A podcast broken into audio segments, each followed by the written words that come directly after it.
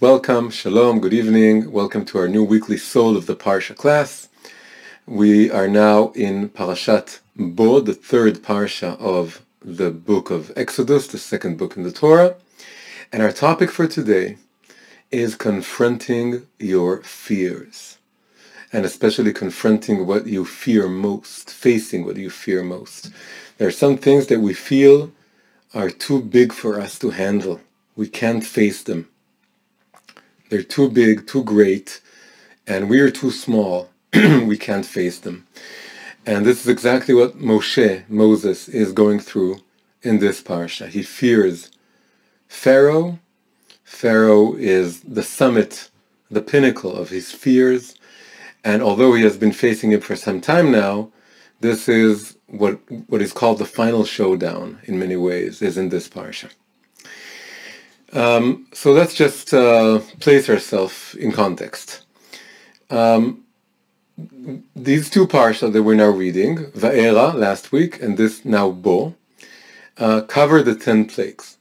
But they cover the ten plagues in a way that they're divided into the first seven plagues and the final three plagues. The first seven plagues were recounted in the previous parsha in Va'era, and now we're arriving at the final three plagues. That's how it is. And because this year we're focusing on the first segment of each parsha, so the first segment of Bo, the parsha we're in right now, is doesn't have any plague uh, in it. It's just a preparation for the uh, for the eighth one, right? It's eight, nine, and ten. These are the plagues that are going to be uh, that are going to take place in this parsha, and here we're just in the middle, hanging between the first seven that were in the previous parsha and the final three that are in this parsha. We're just in this transition, which is a very meaningful transition. These numbers from seven to three, and everything that this stands for. Now the parsha is called Bo. Bo means in Hebrew, come. Who is coming to whom? This is God telling Moses, come to Pharaoh. And this is the opening verse. And God spoke to Moses and said, come to Pharaoh. And the whole parsha is named after this coming. And uh, now we would think this is a unique expression, having the parsha named after this expression, and appearing very dramatically at the opening of this parsha. Uh, however, it turns out that this exact same phrase, and God said to Moshe, come to Pharaoh, has already appeared twice uh, in the previous parsha. This is the third time that the exact same term, and God said to Moses, come to Pharaoh, uh, has appeared. So it, it's only now, for some mysterious reason, it's only now that it's, it opens the parsha, and the parsha is actually called after the, the verb, the injunction, bo, come. So, uh, why is this? What exactly is going on? And where exactly were the other two times? So if you go back to the previous parsha and you check, you see that it, it goes like this. The first time we had this expression, come to Pharaoh, was just between the second, the sorry, the first and the second plagues. Between the plague of blood, the river, the Nile River turning into blood, and the plague of the frogs. So be, just before the second plague, there was this expression, come to Pharaoh. Then we had you go, you jump three plagues later, and just before the fifth plague, the plague of pestilence, again we have this expression, come to Pharaoh, Bo'el Paro. And then again we jump three more plagues, and we arrive at this parsha, and then just before the eighth plague, again, the third time, come to Pharaoh, Bo el Paro. So it's between the, it's just before the second plague, the fifth plague, and the eighth plague, with the first two being in the first parasha, and the final third one being in this parasha. So we need to make sense of this. But let's start with something very beautiful, very simple, very beautiful. The Hebrew word, which is the name of this parasha, bo, is just a two-letter word, and it's made up of the letter bet, which is the second letter in the alphabet, and the letter Aleph, which is the first letter in the, in the alphabet. Very simple word. And so it's two and one, right? That's how the word is is built. It's bet and aleph, which is numerically two and one. So just looking at this number, it reflects the appearances of the of the expression come to Pharaoh because we have three times it said, with the first two being in the previous parsha and the final third one being in this parsha. So there's something very beautiful that the, the word itself reflects how this expression appears. Twice in one parsha, the third in this parsha. Um, now, but it's even more beautiful than that. Everything in the Torah that comes with, with the number 10, there are several groups of 10 in the Torah, like the Ten Commandments, which we'll talk about later on. And there's also the 10 plagues. And there are more 10s. Every time we have the number 10, according to Kabbalah, it corresponds to the 10 Sefirot, the 10 divine emanations, with which Hashem, God, is has created the world and is continue, continuously recreating the world and channels divine energy, divine light, divine light into the world. Um, now, that, so the ten plagues are another example of this. How does one make the correspondence between the ten plagues and the the ten sefirot, the ten divine emanations? It could go from the top down, from the bottom up, and there are some, and there are also some other systems.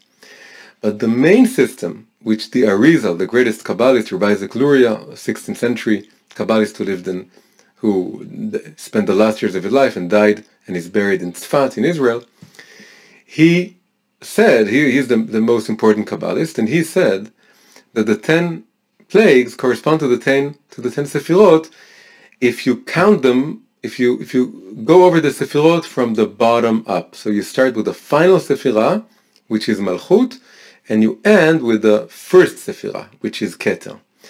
And this goes beautifully with the fact that the plagues are divided into seven in the previous parasha and three in this parasha. Why? Because the ten Sefirot are divided into the upper three Sefirot, which correspond to the intellectual faculties of the of the soul, and the lower seven Sefirot, which correspond to the emotive faculties, the emotions and the and modes of behavior that are in our in our psyches. So if the plagues are counted from the bottom up, it's a bottom up process. So it makes beautiful sense, perfect sense, that the first seven, which correspond to the emotive powers, would be in one parsha, and then the final three in, in, in another parsha. Now let's. Uh, I'm going to um, show share with you the following diagram. In this diagram, you can see the correspondence between the plagues and the sfirot and how they play out in these two parashot. So let's count them from the bottom up. And of course, uh, we're going we're going in the reverse direction of the Hebrew. The sefirot go from right to left, so we're going from left to right. Actually, it does. It's more natural for an English speaker. If this were in Hebrew, it would be counterintuitive. So going from the bottom up, it's blood, and then we go up to frogs, and then lice, and then the wild animals. And then we go up to pestilence, and then boils, and then hail. That was the seven plagues that we read about in the previous parsha. And then finally we go up to locusts and darkness and the plague of the firstborn in this parsha. Right? Lower seven the, that have to that correspond to the body and to the emotional faculties of the, the, the, faculties of the heart, the attributes of the heart, and the upper three which correspond to the head or to the intellectual faculties. Now, remember, the three appearances of the of the expression come to Pharaoh appeared just before the second, the fifth, and the eighth plague. What does this tell us? So look at the screen they come precisely just before the three triplets, the three triangles. We had a class a few weeks ago and we spoke about this structure of the triangle, of this dynamic of, of right, left, and center, or thesis, antithesis, and synthesis, as being the foundation of Judaism. And the, and the real, the deep reason why Judaism is formulated uh, over three generations of Abraham, Jacob, uh, Abraham, Isaac, and Jacob. So, uh, and and we spoke, we introduced this whole topic, um, which many people know, of course, but we spoke about this main topic of this dynamic of the triangle.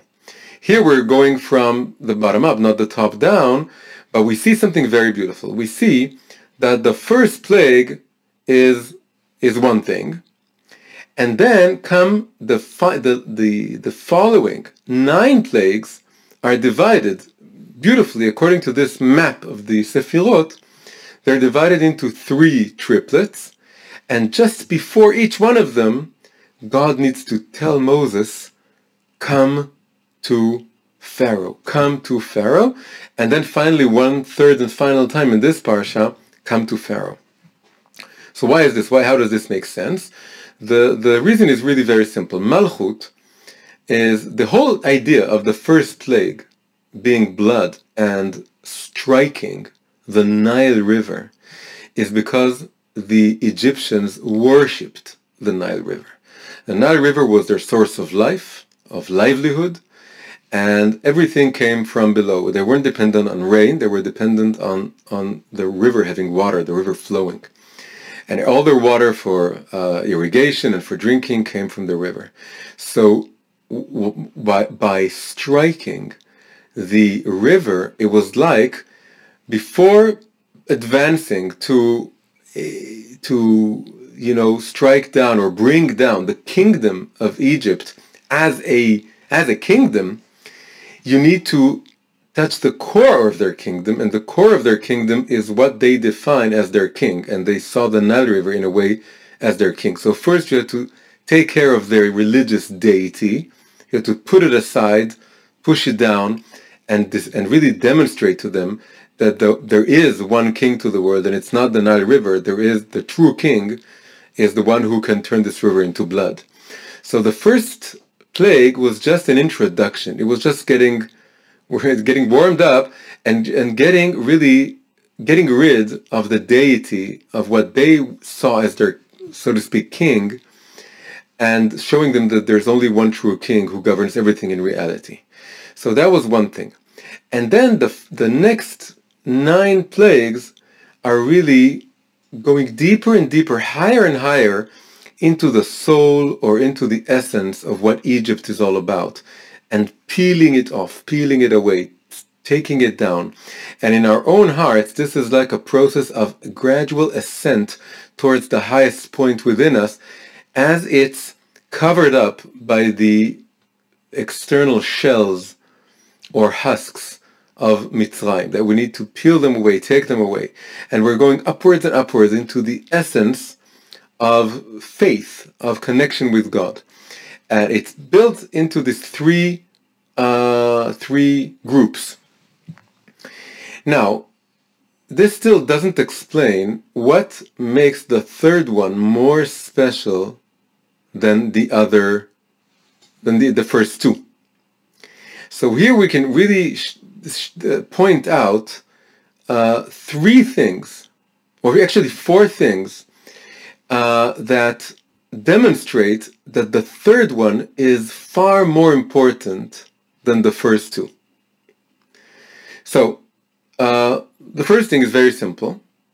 It has well, the, well, the first thing is we actually said it. The first thing is the most simple. Is we see that the way the portions are divided, the first two don't get a portion named after them, and they're they're buried somewhere in the previous portion. We didn't really notice them as something, you know, so special. And the third one gets uh, to open a parsha and gets a parsha to be named after it. So that's the first thing. Second thing is that the lower seven sefirot correspond to the body, and the and the higher three sefirot correspond to the head. And of course, the head is more important than the than the body. The head is more central. The head is where your personality is, where your character is, where your brain is, where your mentality is where everything that you the, and, and and and you know the simplest thing is that the head leads the body. The, the body doesn't lead the head. It's the head that leads the body. A third beautiful thing is that uh, if I said before the word bo is made up of the two letters bet and aleph which uh, numerically is two and one. However, if you look at the first two, they come before, right? Look at the, uh, the, the lowest one. It comes before the lowest triplet, but it goes that first there's one plague, frogs, and then there's a pair, lice and wild animals. And same goes for the second come to Pharaoh. First there's one plague, pestilence, right? If you if you follow this map, the map of the Sephirot, first there's one pest, there's one plague, the plague of pestilence, and then there's a pair.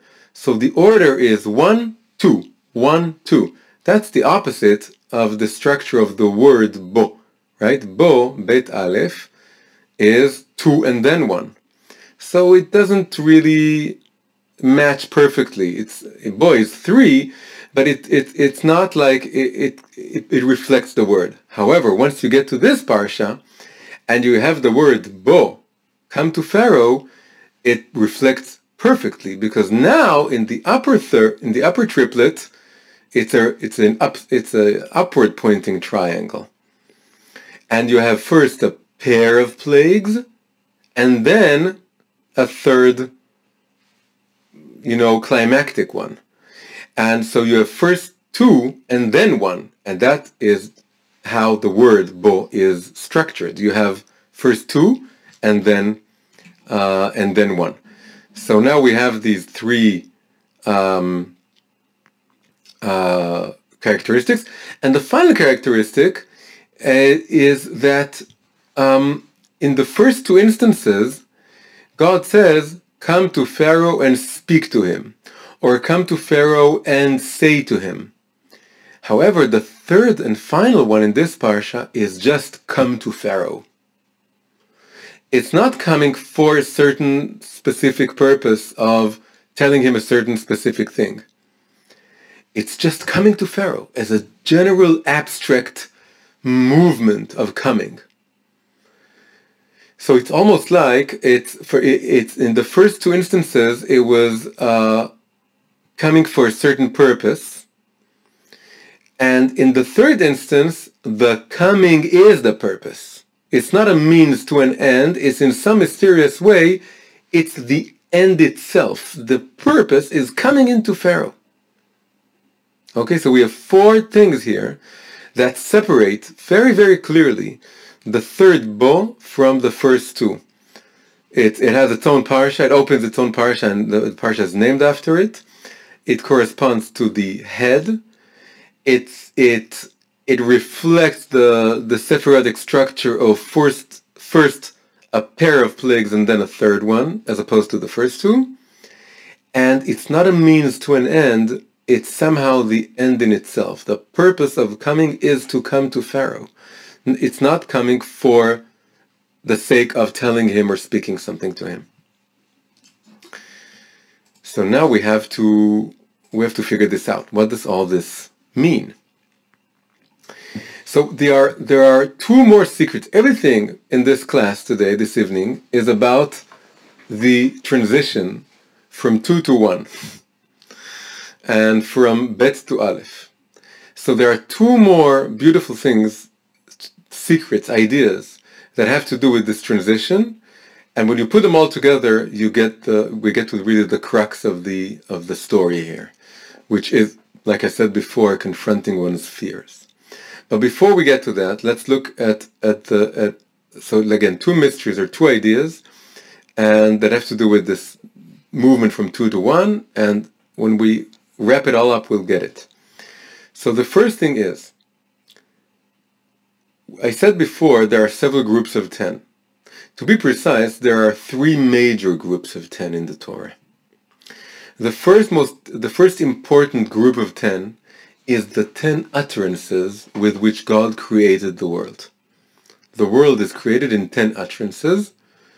The sages go over them and they, they do something interesting. They say that you can clearly see nine of them, and then they say, well, the first verse, in the beginning God created the heavens and the earth, that's also a saying. It's a saying without the word God said, but it's a saying. So you have ten utterances that make the world. The second important uh, group of ten is ahead of us. It's not before us. It's, it's, we didn't pass it. We're going in the direction is the Ten Commandments.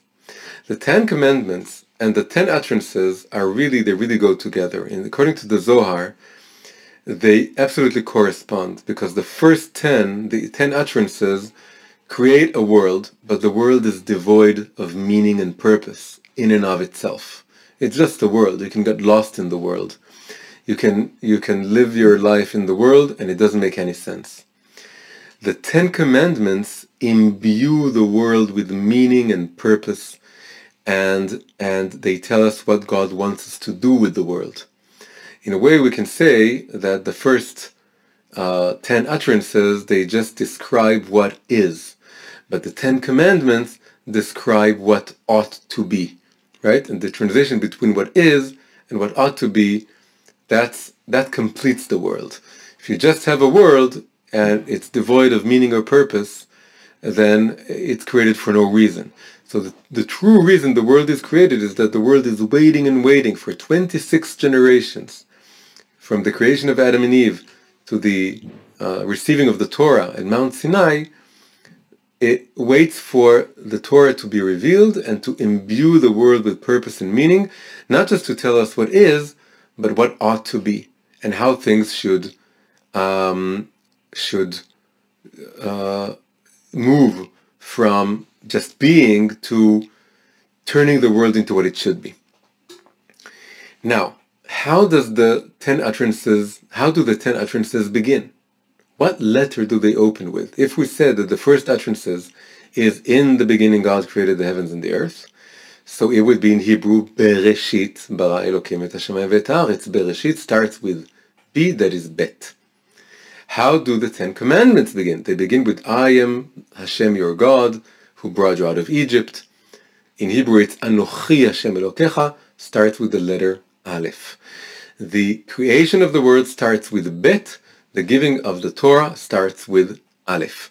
So um, the transition between the world, what is, and the Torah, what ought to be, is a transition between from two to one. Together it's like the word bo. Right? It's also a movement from plurality to unity. Two stands for duality, or in, in general, if you broaden the concept, is it's it's uh, plurality in general, and then it you move from that to unity. God's unity is revealed, and the Torah is given to us.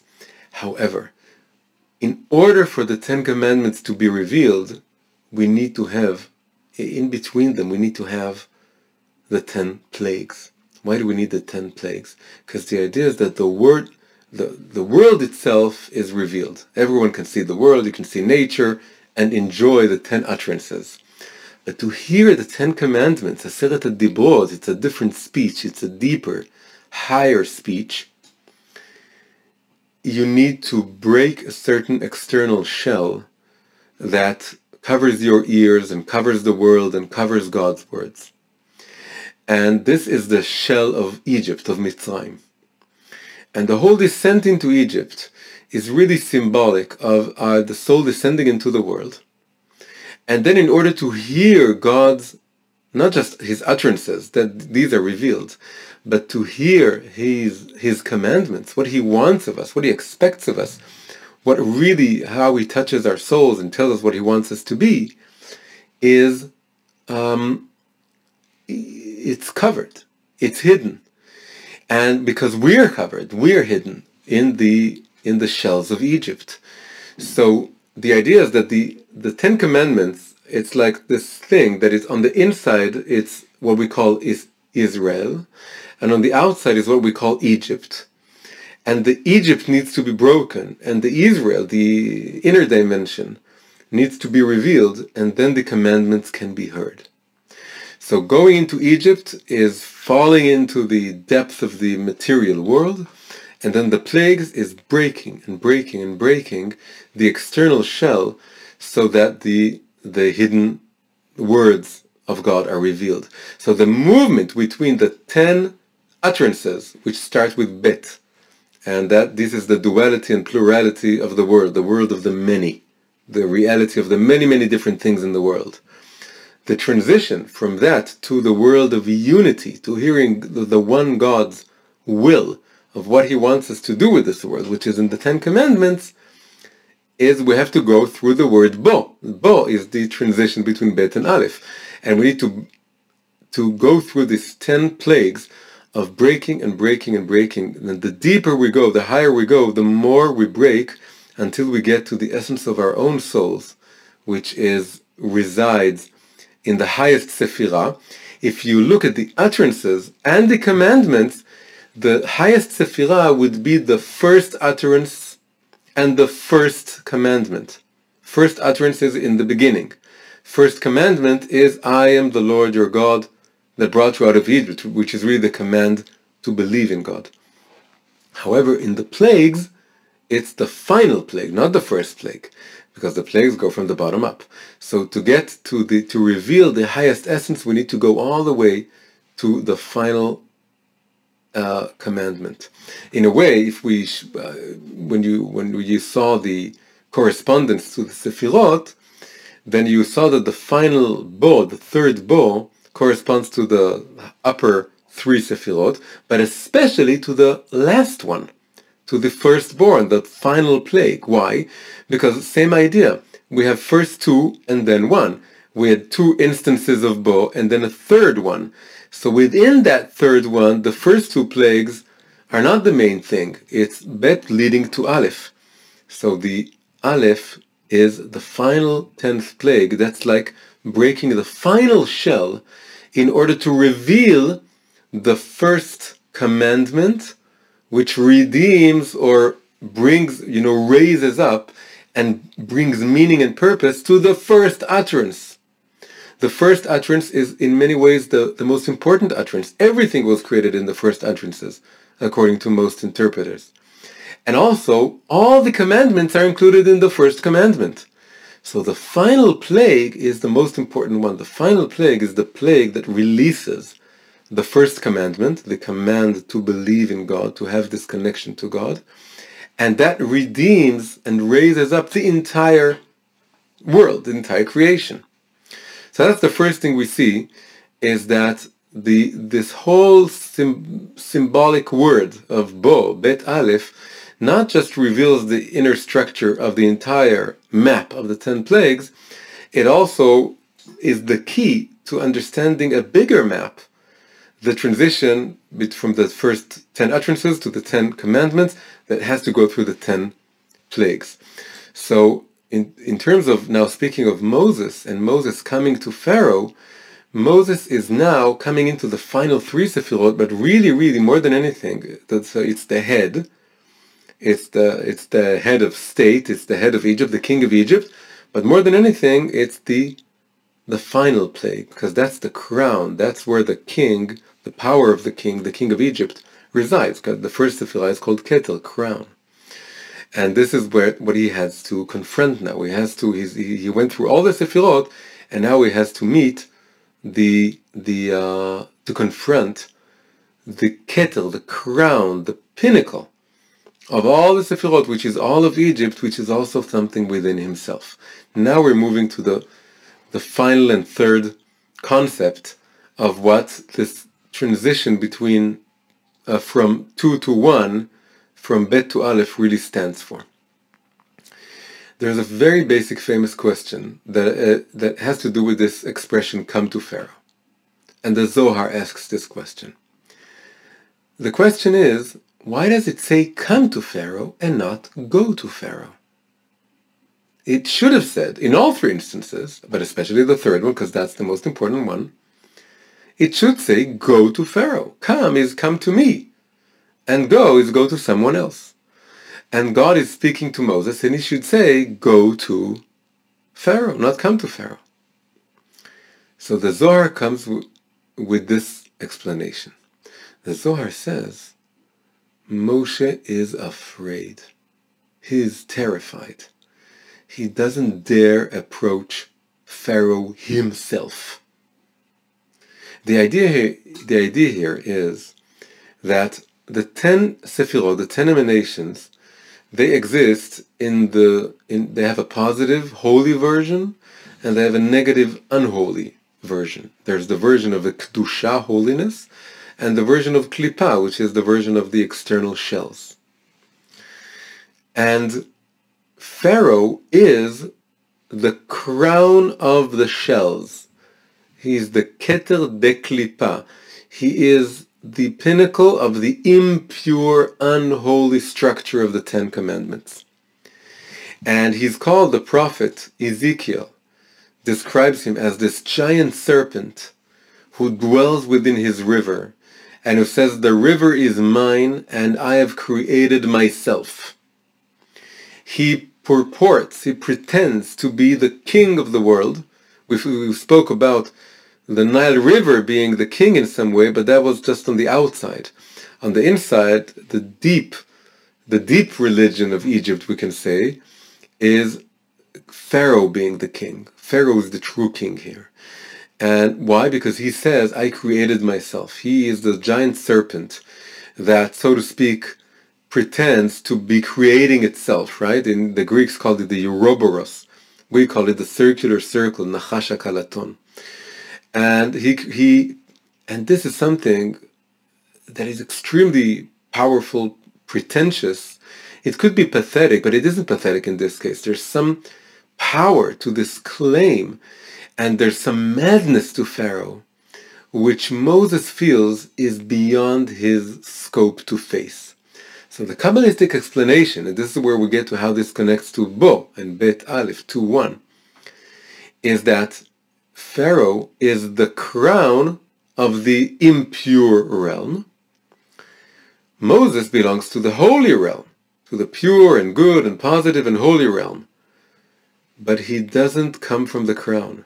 He comes from the second Sephirah. He comes from the Sephirah of Chokhmah, wisdom. Right? The first Sephirah is called Keter, which means crown. Second Sephirah is called Chokhmah, which means wisdom. Then there's understanding and knowledge and loving kindness and the rest. But the first two are crown and wisdom. Pharaoh is rooted in the first Sephirah, which is the Sephirah of crown, the impure, unholy version of it. But it's the highest Sephirah.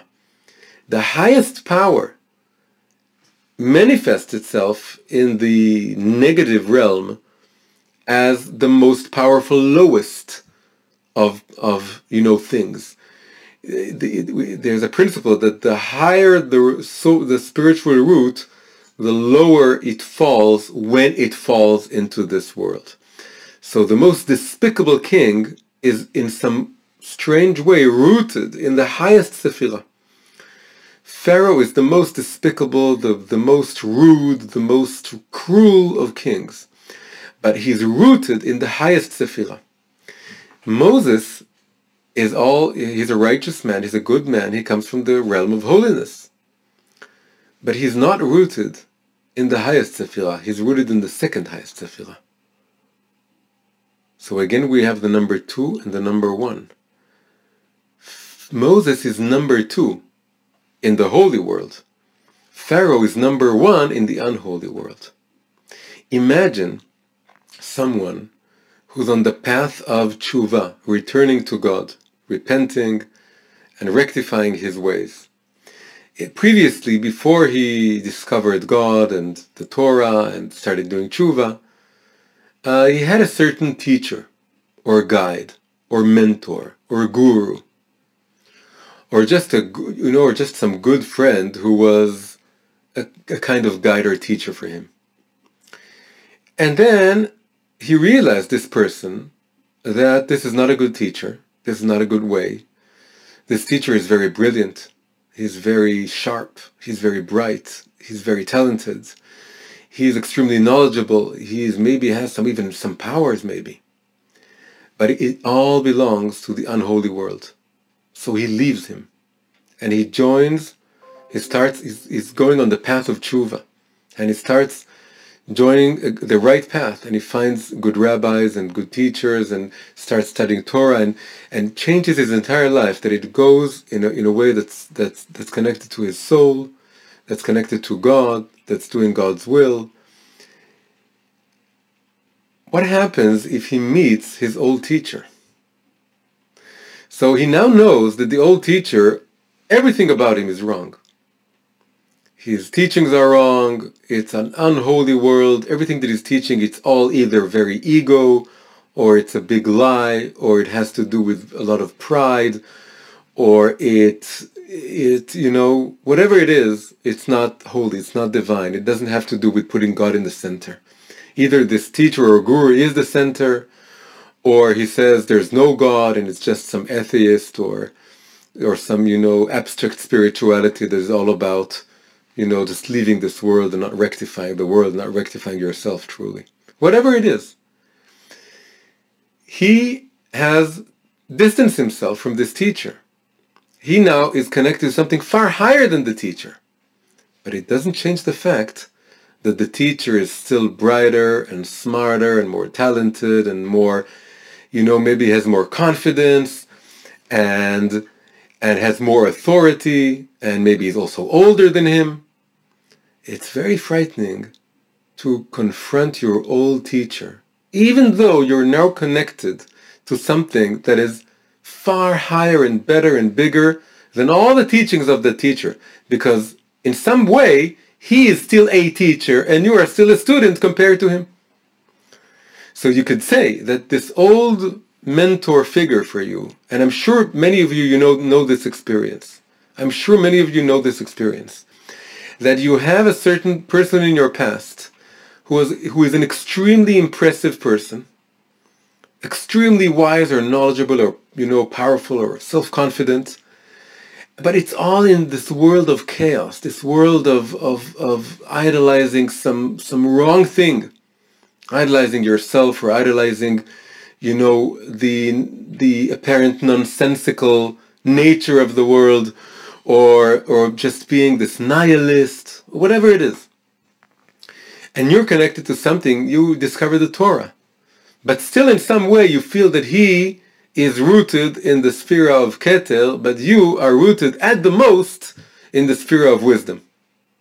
Right? He is connected to some crown, a negative crown, but the crown by essence is higher than what you're connected to which at the most is the level of wisdom you don't you're not you're not as powerful or smart or or or you know confident as he is so it's very confusing because you know that you're connected to something much higher. But who you are you're not as high as he is. And you're not you don't have this power that he has. And this is exactly what is going on with Moses now. Moses grew up with Pharaoh in the palace. Pharaoh is older, Pharaoh is more powerful, Pharaoh runs a, a whole kingdom, Pharaoh is experienced in being a king, Pharaoh has all the power in the world. So he's, a, he's the crown, but he's the crown of Egypt. Moses has pushed away all of that. He went to the desert, he became a shepherd, he discovered God in the desert. He became the messenger of God. He can speak to God. He's a prophet. He now knows that Egypt is one big lie. The palace is one big lie. It's all one big lie. But he doesn't have the crown yet. He, he's just, he's connected to the level of wisdom. He is number two of holiness. And Pharaoh is number one of unholiness. So again, it's those two numbers, those two letters, Bet Aleph. And so the coming here is the coming of one who is rooted in the second sephira to one who is rooted in the first sephira. So it's going higher and it's facing someone that maybe rationally you shouldn't, there's no reason to fear him, but we're not rational beings. And irrationally, you feel you're terrified you're petrified. You can't move. You can't face him. The first two times God said to Moses, come to Pharaoh, it wasn't a big deal. It was just coming and telling him something, coming and saying something. And it was still during the first plagues. It was just before the, the second plague and then before the fifth plague, not before the final three, which correspond to the head the head, that's Pharaoh himself, and especially the, the, the last one, the firstborn, the, the last plague, that's, that's really the essence of Pharaoh himself. So now he's terrified. So what does the Zohar say about this? The Zohar starts by asking, why does it say come instead of go? And then the Zohar tells us this entire explanation that he was afraid, that he was only able, Moses was only able to come to the lower 10 levels of Egypt, but not to the highest 10th level, or to the rivers of the serpent. The crown is like the serpent, and then the lower nine sephirot of unholiness, that's like the various rivers that come out of the serpent. But he was afraid to approach the serpent itself because he was of the level of, like I said, wisdom. So the the answer to why is the verb here come instead of go is that God is telling him, Come to me and I will go with you to Pharaoh. That's the answer of the Zohar. For why the language here, the the verb used is come and not go. In a certain sense, this was already twice before in the previous parsha, but it didn't strike home. And we you know we don't really pay attention to those two. We pay attention to it now. Because now and also moses himself is paying attention now and that's why he calls this parsha after this this verb. God is telling him you i i hear you moses. You can't go to pharaoh. So don't go. Come to me and i will go with you the verse in ezekiel that we spoke about that likens pharaoh to a serpent says, I am, it's God telling the prophet to tell Pharaoh, I am upon you, Pharaoh, the great serpent who dwells in his rivers and so on. I, God, am upon you. So this is what God is telling Moses. I, you can't beat, you're right in being afraid. You can't beat Pharaoh on your own. You need me, so come to me and we'll go together and I will be upon Pharaoh, and I will help you vanquish him. You're not alone. I'm with you. Now, we said before that Pharaoh is like the un, the impure uh, crown. We can also say, and that's an expression that's actually used, that the positive holy crown which is the superconscious of each and every one of us. It's the essence of our own souls. It's the deep mo the, the, the, the deepest most deepest most no the deepest most powerful most essential element of who we are. We can call this the holy pharaoh. And this is a Kabbalistic expression. Paro de Kedusha. The holy pharaoh. There's an unholy pharaoh, that's the pharaoh of the story. And there's a holy Pharaoh, a very spiritual, very high, positive Pharaoh within each one of us, including within Moses himself. Who is this holy Pharaoh, this positive Pharaoh? So the, the description in the Zohar, in another place in the Zohar, is that the, the name, the word Paro, Pharaoh, has to do with spreading and releasing and breaking free something.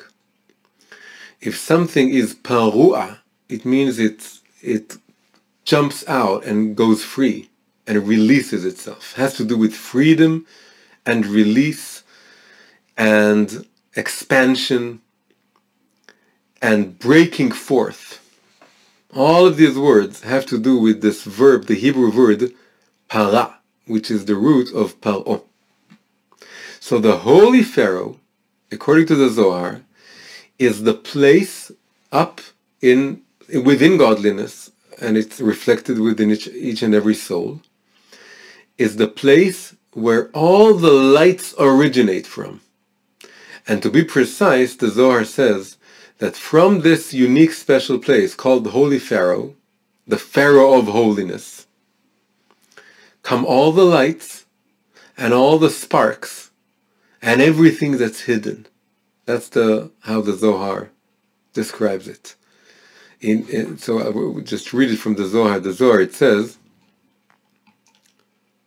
it says, uh, דהתפרעו והתגליין מיני כל נהורין וכל בוצינין, כל מדהבסתים מטעמן. From this, the Zohar tells us about the expression the home, the house of Pharaoh. It was had to do with, uh, it revolves around a story of Yosef in the in the palace. It comes from Genesis, but it's very relevant for this parsha as well. It's the place where all the lights and the sparks and everything that's hidden breaks forth, goes forth, is revealed. Itpari'u, that, that's the name of Paro. Actually, if you look at those three things, the lights, the sparks, and everything that's hidden, that also correspond, corresponds to the highest three Sefirot, and very much in the same order that we're going through.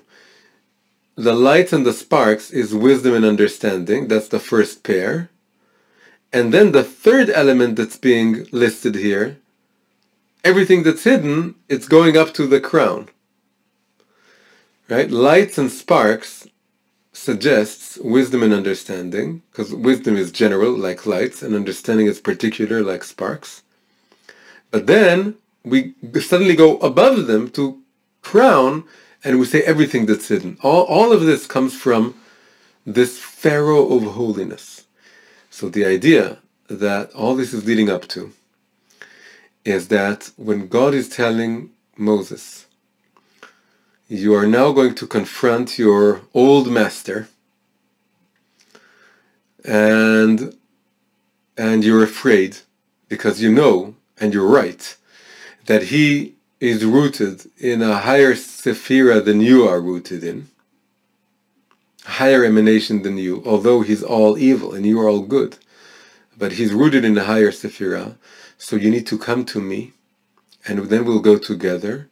But then you know what's going to happen?